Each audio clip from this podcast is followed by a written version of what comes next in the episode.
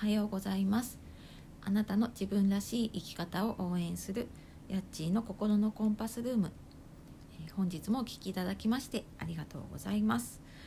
えー、皆様からのね応援が励みになって続けられております。えー、このチャンネルでは普段お仕事家事育児介護などを頑張っていらっしゃる皆さんのちょっと心が軽くなる時間そして自分らしく生きられることを応援して、え毎日お届けさせていただいております。はい。皆様いかがお過ごしでしょうか？えー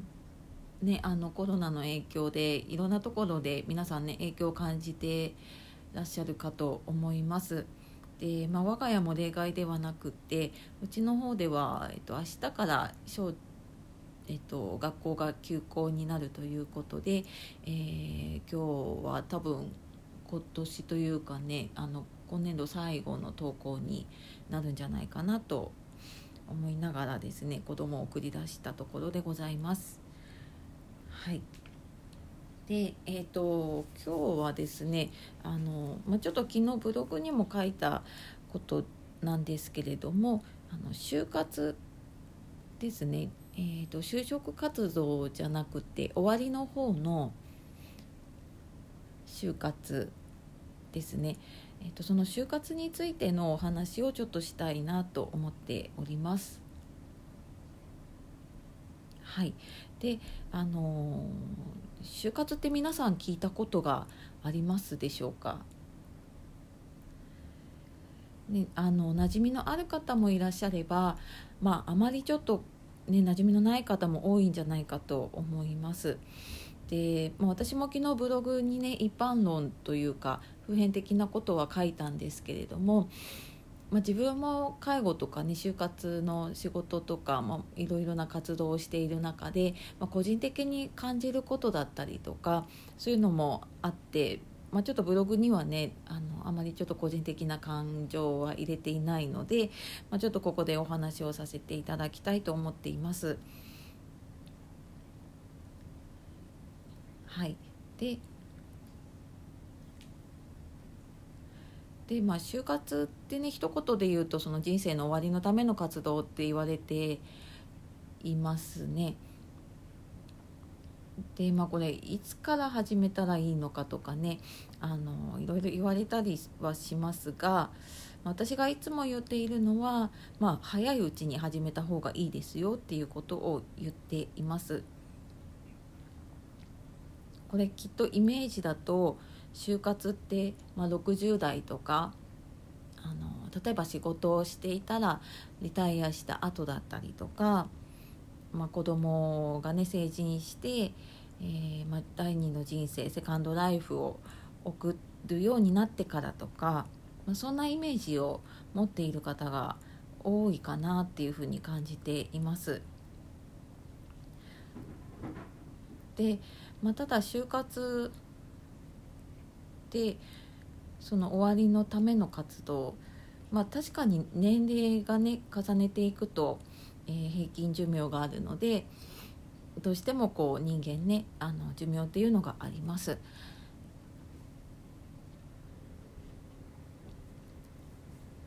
ただ、まあ、もう一つ考えないといけないのは、えー、ここ最近のそのまあ、突然のね事故とか災害とか、まあ、そういういざという時に備えるっていうのも、えーとまあ、その災害の対策もそうなんだけれども、まあ、その中の一つとしてやっぱり就活、まあ、その自分の人生の、えーと、後始末というかね、まあ、自分がいなくなった後、えーと困ら後の人が困らないようにとかあのそういったことって、まあ、誰もが考える必要があるんだろうなと私は普段から思っています。でまああのね、中にはいや私お一人様で家族がいないのでとか、まあ、特にあの誰もね困る人がいないのでっていう方もまあ、中にはねいらっしゃいます。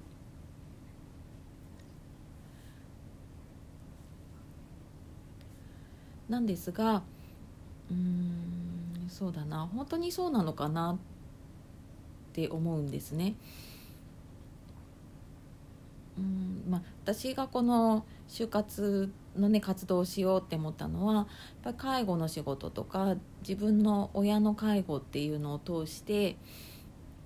やっぱりこう人生の終わりになんかああすればよかったなこうすればよかったなっていう後悔をね残されている方がすごく多いなっていうのを感じたのとあとは、まあ、やっぱりあの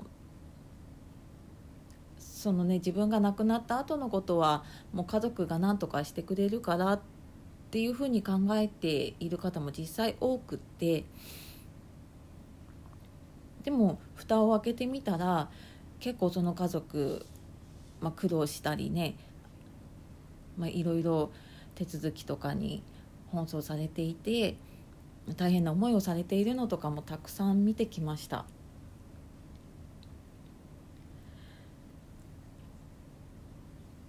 でまあやっぱりそういうのを見てくると、まあ、事前にね自分ができる準備っていうのはしておいた方がいいんだろうなっていうふうに思って私は就活の活動っていうのを始めています。でその就活やるとね何がいいのかってその人その人でね違うと思うんですけれども本当に私これ個人的には私は人生の最後にあいい人生だったなって思える人生っていうのが自分にとって最高の人生だっていうふうに思っていますなのでやっぱりそういうふうに思えるように、えーと、日々大切にして生きていきたいなっていうふうにも思っています。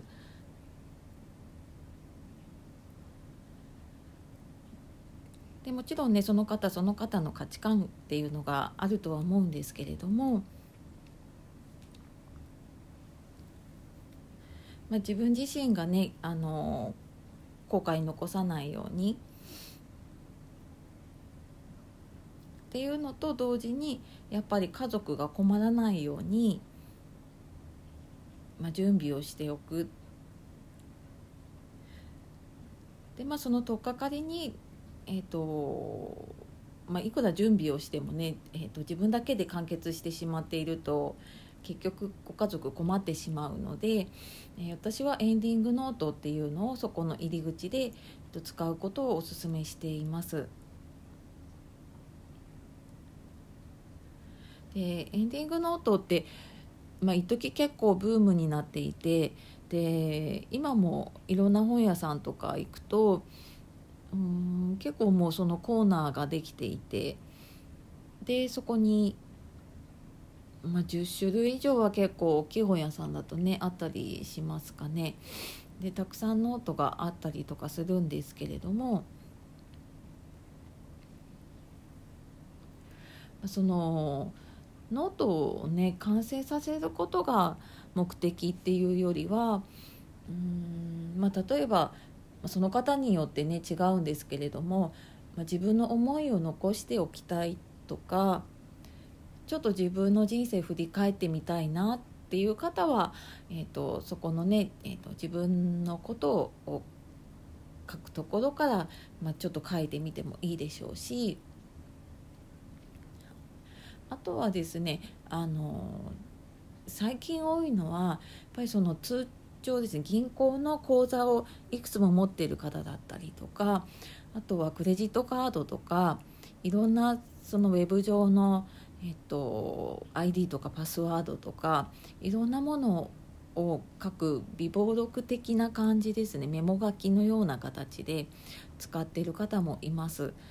でただあの実際にねそこに書いてしまうと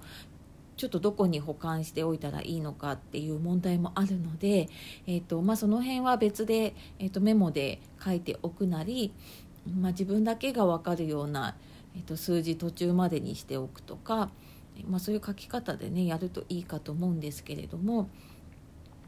えーと、今その結構ネットの就活っていうのも、えー、結構困っていて。まあ、パソコンが開けられないとかね、えーと、スマホが開けなくなっちゃったとか、まあ、そこでやっぱり連絡先がわからないとかあのパソコンに入れてたものですね、まあ、大事なものを入れてたんだけれどもそれを開くことができないとか、えーと、やっぱりその方がいなくなってしまうと周りの方がね困ることって結構あったりするかなって思います。なので、えー、まあご自分のね生活の中で、まあ、今ちょっとこれ残しておいてみた方がいいかなって思うものをやってみると、えー、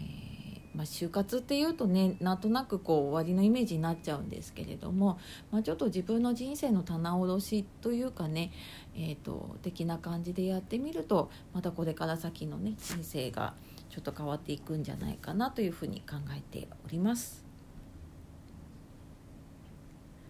はい。では、えー、まあ、ちょっと就活に対する私の個人的な考えも入っておりましたが最後までお聴きいただきましてありがとうございます。では今日も素敵な一日をお過ごしください。やっちーの心のコンパスルームでした。ありがとうございます。